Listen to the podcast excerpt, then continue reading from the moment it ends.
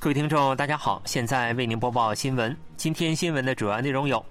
韩美前高官表示，特朗普当选与否，韩美日都将继续合作。韩国对日本加入核磋商小组持开放态度。美国白宫表示，印太战略取得诸多进展，韩美日三边合作加强。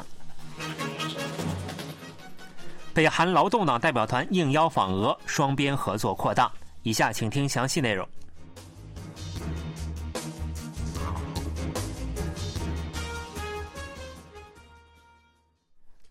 韩国和美国的前任高官预计，在今年的美国大选中，即使重视本国利益多于盟友的美国前总统唐纳德·特朗普再次当选，韩美日三国合作也有望继续加强。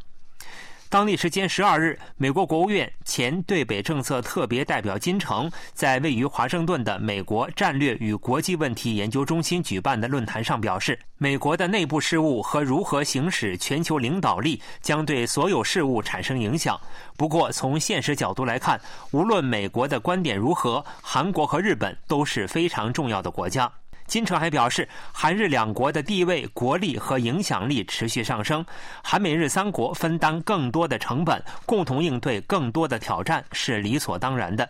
金城说，无论十一月美国的情况如何，可以预见的是，日本和韩国都将在世界舞台上发挥更积极的作用。三国政府十分关注将三国合作制度化，以确保无论选举结果如何，都将保持继续合作的关系。当天论坛还讨论了三国在北韩问题上的合作。韩国前安保市长金胜汉认为，北韩的战略计谋并未发生变化，并未像部分美国专家所说的，已做出了发起战争的战略性决定。金胜汉分析指出，北韩试图拥有尽可能多的核武器，完善洲际弹道导弹技术，随后与美国进行核裁军，而不是无核化谈判，从而在交出洲际弹道导弹的同时，持续拥有部分核武器，以实现对美关系正常化。金城也指出，北韩的战略并未发生根本性变化。金圣汉还就日本加入韩美核磋商小组的方案表示，该问题取决于日本，韩国持开放态度。他表示，自己在担任国家安保市长时期，曾与日方讨论过该问题。韩美核磋商小组涉及到紧急状态下如何使用核武器，因此对日本来说，这是个较为敏感的问题。美国白宫国家安全委员会战略沟通协调员约翰·科比当地时间十二日评价称，拜登政府公布印太战略后取得了诸多进展。科比在当天的简报会上回答有关问题时强调，美国取得了诸多进展，组建了三边安全伙伴关系和四方安全对话。科比还表示，我国与越南、印度尼西亚、东盟的关系得到了提升。拜登总统与韩国、日本首脑在戴维营会晤，将双边乃至三边合作提升到了前所未有的水平。由此，美国在韩半岛的力量得到了进一步加强，能够更好地监视金正恩的举动，同时加强和地区其他同盟国家关系也至关重要。拜登政府于二零二二年二月十一日公布了旨在遏制中国的印太战略，这在美国历届政府中尚属首次。北韩与俄罗斯不断扩大在军事、经济、文化乃至政治领域的合作。朝中社十三日报道称，平壤市党委员会责任书记金秀吉率领的劳动党代表团应俄罗斯执政党统一俄罗斯党邀请，于前一天离开平壤赴俄罗斯访问。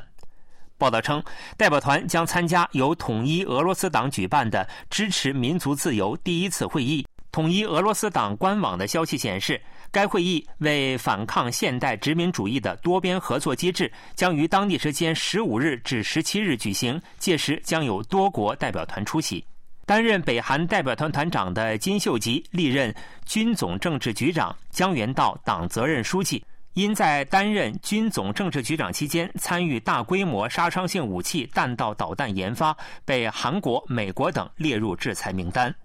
劳动党代表团此行显示出俄北间人员交流正在扩大。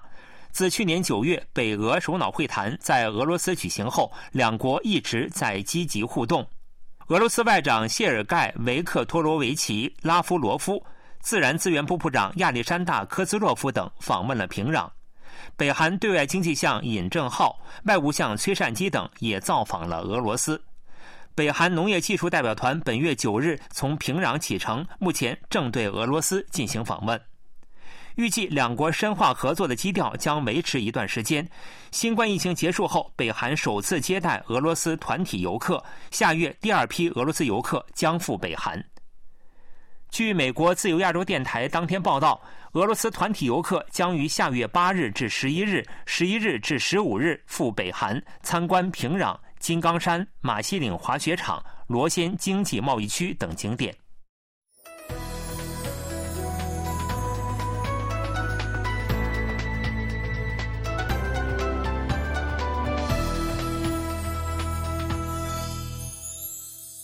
KBS World Radio，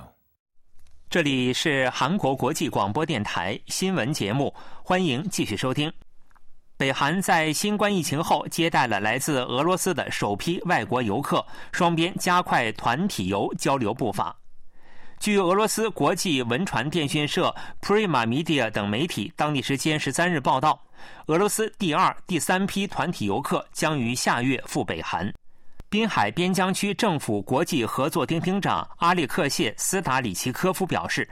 第二、三批游客将分别于下月八日至十一日、下月十一日至十五日访问北韩。北韩有关部门为迎接俄罗斯等外国游客，计划尽快完成元山格马海岸旅游区建设项目。据悉，旅游区建有酒店等五十四家住宿设施和商店。北韩还致力于利用连接与北韩接壤的滨海边疆区的陆地和海上航线来吸引俄罗斯游客。第一批九十七名俄罗斯游客于本月九日乘坐高丽航空客机赴北韩，参观了平壤金日成广场、元山马西岭滑雪场度假村等景点，并于十二日返回俄罗斯。本月九日，北韩国务委员长金正恩与俄罗斯总统普京举行首脑会谈后，俄罗斯滨海边疆区与北韩有关部门签署了关于团体游的协定。尹锡悦总统十三日要求立刻研究税制优惠等各种支援方案，鼓励企业主动提供生育补贴。总统室发言人金秀景表示，近期部分企业发放大规模生育补贴。尹锡悦总统表示，这一现象令人鼓舞，并作出了上述指示。最近提供生育奖励的代表性企业有芙蓉集团，该集团向2021年以后出生的七十余名员工子女发放了每人一亿韩元的奖励金。不过，为了减轻税负，奖励金以赠与而非劳动收入的形式发放。根据劳动所得税标准，各收入区间的税率为五千万韩元以下为百分之十五，五千万至八千八百万韩元为百分之二十四，八千八百万至一点五亿韩元以下为百分之三十五，一点五亿韩元以上为百分之三十八。若基本年薪为五千万韩元，追加发放的一亿韩元则需缴纳约三千万韩元的劳动所得税。而赠与税率为百分之十，只需缴纳约一千万韩元即可。为此，有意见指出，有必要在不违反税法的范围内制定税制支援方案，鼓励企业主动采取措施，缓解低生育问题。大韩时期住院医生协议会从十二日晚九时起至次日凌晨举行了临时代议员大会。会议对政府的医学院扩招方案表示反对，并重点讨论了是否采取集体行动，若采取将于何时、以何种形式进行等问题。协会宣布，除会长外的所有执行部门人员集体辞职，启动紧急对策委员会机制。协会并未表明会否展开集体行动，但据悉不会马上采取拒绝诊疗等行动。对此，保健福祉部表示。住院医生未宣布采取集体行动，实属万幸。政府还一一反驳了医生团体的主张。医生团体担忧两千名的扩招规模过大。政府表示，由于医学院在过去十九年间均未扩招，考虑到医生人数的缺口，这一数字并不大。对于扩招方案的目的在于国会议员选举，选举结束后，政府会就缩小扩招规模达成妥协的说法。政府强调，医学院扩招是着眼于国民医疗的政策决定。政府还就基础医疗改革对医生不利的说法表示，改革是为了所有医疗人员和国民考虑。